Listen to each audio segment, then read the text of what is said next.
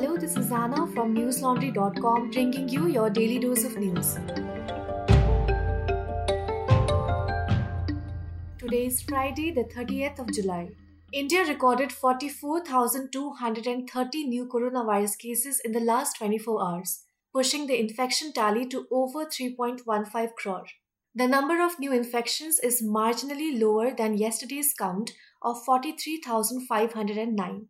With 555 deaths, the toll climbed to 4,23,217. Remember that these numbers are widely believed to be undercounts. The Indian Medical Association hit out against the Andhra Pradesh government's order that requires all hospitals to establish captive oxygen generation facilities and maintain appropriate oxygen supplies on their grounds. Hospitals that do not comply with the mandate will have their registrations revoked.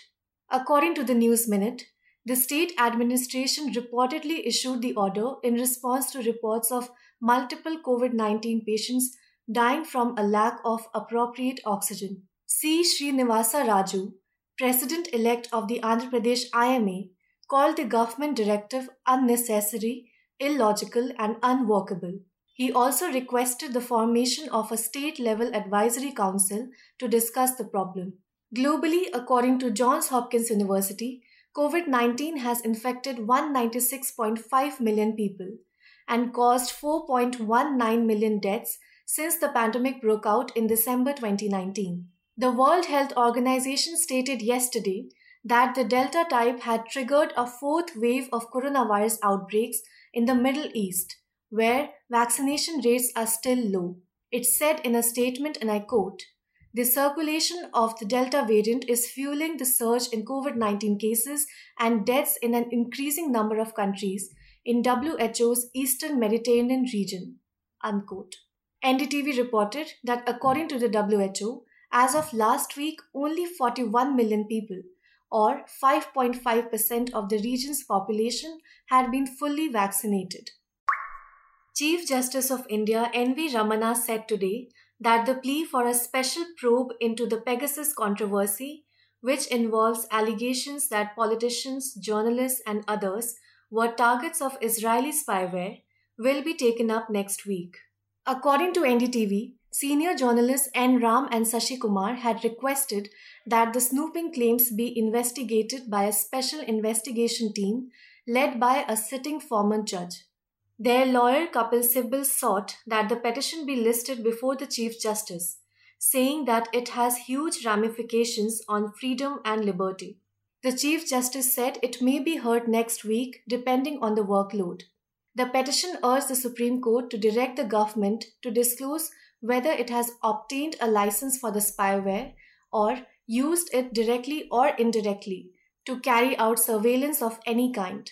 The petition also stated that questions of liberty and violation of privacy were involved. Meanwhile, in other news, a report published yesterday by France's cybersecurity agency stated that Pegasus spyware was found on the phones of two journalists from the country's online investigative journal Mediapart. This is the first time a government entity has publicly confirmed the alleged monitoring scandal. The two journalists named are Mediapart's co founder and publishing editor Edwy Plenel and reporter Lénaïg Bredoux. Mediapart is one of the 17 organizations with which the reports of the alleged surveillance using Pegasus spyware was shared. Citing Mediapart, NDTV reported, and I quote The study carried out by the Cybersecurity Agency reached the same conclusions as those of Amnesty International Security Lab on the reality of the Pegasus infection, on its modalities, dates, and duration. Unquote. According to Mediapart, the use of the spyware was confirmed during the hearings on the matter, in which the two journalists explained how the Moroccan government was behind the surveillance. Just a day before the investigation started, the investigative journal had initiated legal action in view of the spying claims. However, according to AFP, Morocco has stated in an official statement that the allegations are unfounded and false. Pegasus is an Israeli spyware that was allegedly used to target or potentially target for surveillance over 50,000 journalists, activists, political leaders in several countries, including India. While some of these countries have announced investigations into the scandal, the Indian government has resorted to denial and obfuscation, claiming there is no substance in the reports. At News Laundry, we have reported on the snooping. One report by Nidhi Suresh and Supriti David is on how BJP leaders and their allies in the media whipped up the theory that the list itself is fake. It isn't, of course. Then why are they insisting that it is? To know, read their report on our website. It is titled No One is Saying That the Pegasus List is Fake. Why are BJP leaders and their media allies insisting it is? Listeners at News Laundry, we not only do such investigative reports, but also produce podcasts, interviews, media critiques, and much more. We also have events for our subscribers such as NL Recess, which is a virtual chat room where our subscribers have exclusive access to interact with the guests. In the past, we have been joined by several noteworthy artists, journalists, writers, actors, and comedians such as Ghazala Wahab, Gulzar, Siddharth, Kabir Bedi, Devdutt Pattanaik, Anuja Chauhan, Varun Grover, and many others. In the next edition of NL Recess, which is slated for tomorrow at 7 pm, we are hosting satirist Akash Banerjee, and the session will be moderated by Manisha Pandey. But these sessions are only limited to our subscribers. If you aren't a subscriber yet, what are you waiting for? Buy a subscription today. Go to newslaundry.com and hit the subscribe button at the top right hand corner of our website. Our lowest subscription starts at just rupees 300 a month. At the ongoing Tokyo Olympics, Indian boxer Lovlina Borgohain reached the semi-finals of the women's welterweight in the 64 to 69 kg category today, ensuring India a second place finish in the Tokyo Olympics. Lovlina qualified for the semi-finals, ensuring a bronze medal at the very least.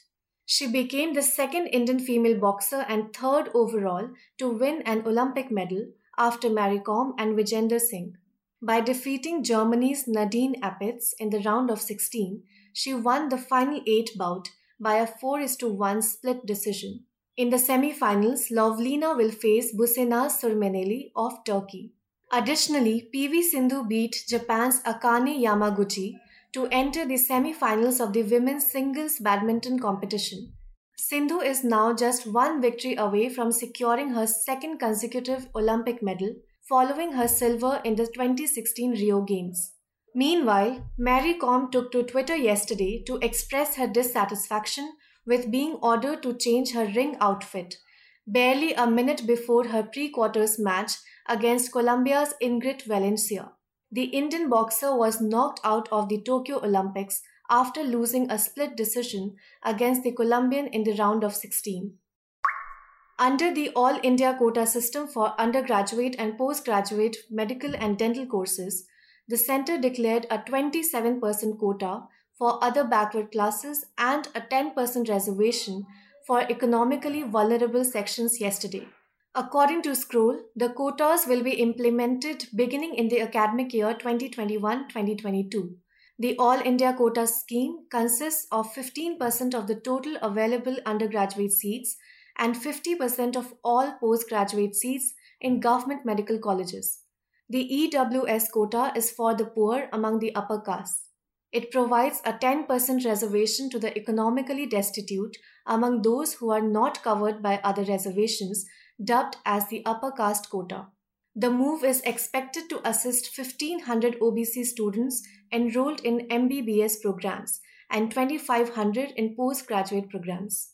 According to the Health Ministry, the initiative will benefit 550 MBBS students and 1000 postgraduate students from economically disadvantaged areas. The Tamil Nadu CBCID filed its charge sheet today against a former Special Director General of Police who is accused of sexually harassing a woman IPS officer. According to Scroll, CBCID Additional Deputy Superintendent of Police Gomati filed the 400 page document before the Chief Judicial Magistrate Court in Villupuram. A complaint was registered against the officer on 27th of February. He was booked under various sections of the IPC including 5061, which is punishment for criminal intimidation, and sections 3 and 4 of the Tamil Nadu Prohibition of Harassment of Women Act. According to the senior woman IPS officer's written complaint, the incident occurred on 21st of February after she had concluded her bandobast duty in Karur district following the chief minister's visit there. She alleged that the former DGP had touched her inappropriately during the car ride, even after she repeatedly asked him to stop. He had allegedly taken pictures of the officer without her consent.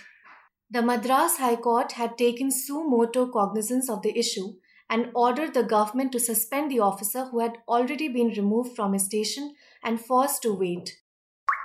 The Supreme Court today took suo motu cognizance of the death of a Dhanbad judge who was hit by a vehicle two days ago. According to NDTV, the court asked Jharkhand's Chief Secretary Sukhdev Singh and Director General of Police Neeraj Sinha to provide a progress report on the probe within a week.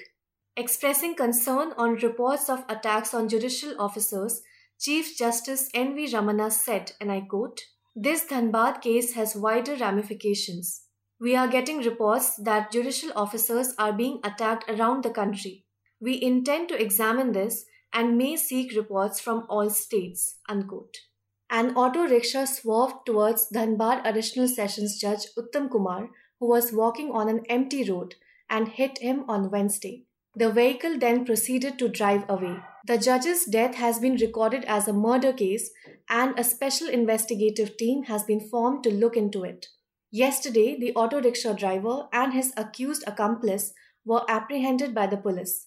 The apex court panel, led by Ramana and Justice Suryakant, declared that the Jharkhand High Court would continue to oversee the probe. The court issued notice to all states, specifically requesting the presence of Jharkhand Advocate General Rajiv Ranjan when the case is heard next week. The first flight evacuating Afghan interpreters and others who worked alongside the United States forces in Afghanistan landed in the US on Friday morning. According to the Associated Press, the airliner carried 221 Afghans, including 57 children and 15 babies. The White House confirmed that the evacuated Afghans were the first of about 2,500 Afghans, comprising 700 principal applicants and their families, to be evacuated in the first group of relocations. According to the White House, that group has already been approved for the special immigrant visas and cleared background checks. The US is partnering with the United Nations International Organization for Migration to relocate the families across the country. With US soldiers slated to leave by the end of August, nearly 20 years after they originally arrived, Al Jazeera reported that many Afghans who collaborated with the US led NATO forces fear reprisals from the Taliban. Earlier this week, the US government stated that 750 Afghans with an estimated 1,750 family members would be flown to the US after passing security testing. In a statement issued on Friday, Biden called the flight an important milestone as they continue to fulfill their promise to the thousands of Afghan nationals who served shoulder to shoulder with American troops and diplomats over the last 20 years in Afghanistan. Around 20,000 Afghans who worked as interpreters for the Americans have applied for special immigrant visas from the US State Department. As the US and its allies conclude their withdrawal, the Taliban have officially announced that translators working with Western forces have nothing to worry. That's all the news we have for you today. Have a great day or a good night depending on where you're listening from. See you tomorrow. All the News Laundry podcasts are available on Stitcher, iTunes, and any other podcast platform. Please subscribe to News Laundry. Help us keep news independent. To catch all our podcasts on news, pop culture, current affairs, and sport, visit newslaundry.com. Follow us on Facebook, Twitter, and Instagram, and subscribe to our YouTube channel.